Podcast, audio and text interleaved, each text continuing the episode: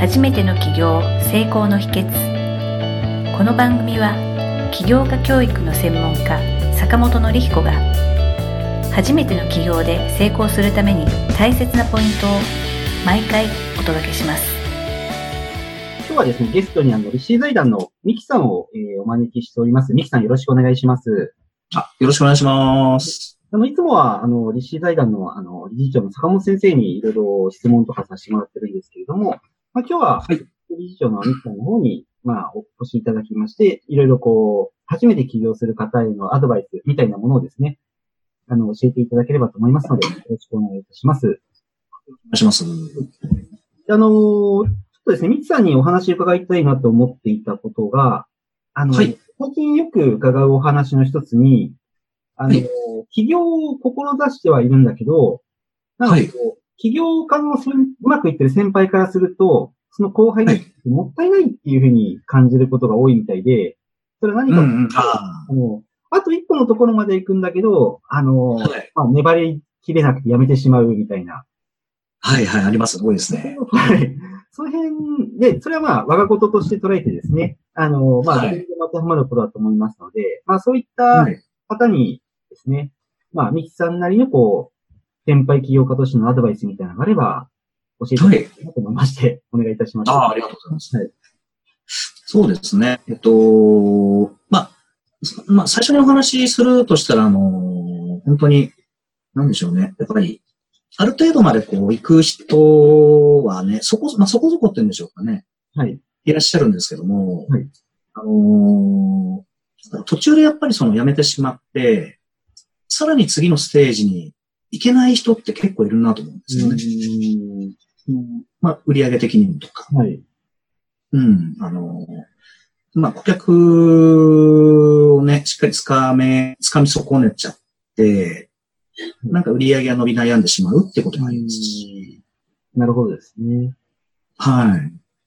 実際あの、そういった人っていうのはやっぱり何かこう、ミキさんからご覧になってて、共通する特徴みたいなものってあったりするんでしょうか？そうですね。えっと、あの、まあ、本当にね、私も実際その、しっかりと売り上げ上げてきたのがね、5年ぐらいかかってますので、はい。やっぱりその、そうですね、途中でね、うまくいかない人の特徴としては、やっぱりその一つのことにフォーカスしせずに、はい。なんかこれが気になるから、なんかこれやってみようとか、はいちょっとなんかあのーなんだろうな、こっちが気になるからあれやってみようって、こう、目移りしちゃいながら進んじゃってるパターンが多いよね。なるほどですね。なんかこう、場当たり的なっていうと言葉は悪いかもしれないんですけども、あなんかこそうですねもにとか。闇雲にみたいな。なんかあの、これが流行ってるからこれだとか。なるほど。はいはいはい。はい。なんかありそうですね。ツイッターが流行ったからとか、今だと YouTube、あ、そうです、そうです。あの、そうですね。ズームが流行ってるとか、ね。はい、はい、ありますね。まあ、それが流行ってるかどうかっていうのと、その人にとってそはいれが有益な手段かどうかって話が違うっていうところなんですかね。そうなんですよね。あの、やっぱ一時期その、ね、そういう SNS ツールはいろいろありますけど、やっぱり、はい。インスインスタグラムとか、すごいいい例だと思うんですけど、あの、なんていうのかな。あれ、基本的に写真の SNS ですので、はい。こう、やっぱそこにそぐわない専門家とかビジネスってあるんですよね。はい。うん。例えばなんだろう。あの、まあ、僕みたいなカウンセリング職とかは、うんそうですよね。クライアントさんとか困っちゃいますもんね。そうなんですよね。僕の写真撮ってもしょうがないですそうですよね。あれないですけど。そうなんですよね。そうですね。でファッション関係はそういいんでしょうけどね。はいはい。やっぱり思うのが、あのそうなんですよね。えっと、まあ、いろんな SNS とかね、使うのは全然いいんですけど、はい。とにかくその、なんだろう、まあ、Twitter 使っても Facebook 使ってもいいんですけど、中途半端で進めて、うんうんうんやっぱり Twitter が入ってるから Twitter 行って、YouTube が入ってる YouTube 行って、なんて、すごい中途半端で、結局何がしたいのかって分かんないと、こんがらがっちゃってると本当多いなと。ねなんかそれをやったら儲かりそうだみたいな、儲かりそうだでついつい始めちゃうみたいな感じなんですね。そうですね、儲かりそうだもありますよ。あとは、人が集まりやすそうだああ、なるほど、なるほど。って感じですね。はい。なるほど。私とかはあの基本的にその、ブログがやっぱメインでやってまして、であのーね、最初ブログとかは全然人はあ見ないわけですよね。全然。はい。最初の50本、60本上げたって、それほどその PV 数、ね、見られる数に高く知れてて。でもそれでもその先にあるね、あのーここからお客さんが入ってくるっていうのをちょっと信じながら、ああ、なるほどですね。やっぱり100記事、200記事上げていくと、初めてそこで反応が変わってくるなっていうのは実感しましたね。なるほど。あれですね。まあ、先ほどの例と比較すると、ミキさんはいも自分でこう、考えて決断をして、まあもちろんいろいろこう、勉強もされたと思うんですけれども、まあ、ご自分で決断をされて、とにかくブログで勝負をしていくんだと。あ、そう思うわけですね。で、あの、継続していた結果、まあ、時間はかかったけれども、ちゃんと期待以上の成果というか、期待以上のお客様には集まっていただいたみたいな、そういう感じなんですね。そうですね。あのー私の、これ笑い話ですけど、あの、まあ、ブログでやっぱ200、違うな。えっと、まあ、90記事ぐらいで初めてあの、カウンセリングの予約の問い合わせが来たんですね。はい。ただ、あの、もうこれは僕のあの、ま、ね、ミスだったんですけど、あの、ブログに申し込みフォームがどこにもなかったんですよ。はい。ブログのコメントにカウンセリング受けたいんですけど、どうすればいいですか？ってえー、言ってたんですね。言われて初めて気がつく感じですね。言われて初めて、あ、書くのに必死でそういうの全然やってなかったこと気づいてですね。でも逆にね、そうまでして受けたい人が出てきたってことですよね。90記事ぐらい。あ、すそう。はいそうなんですよね。コメントにわざわざ入れるってすごいなと思って。ごいですよね。で、やっぱりそこから PV 数もすごいうなぎ上がりにね、登って。あなるほどですね。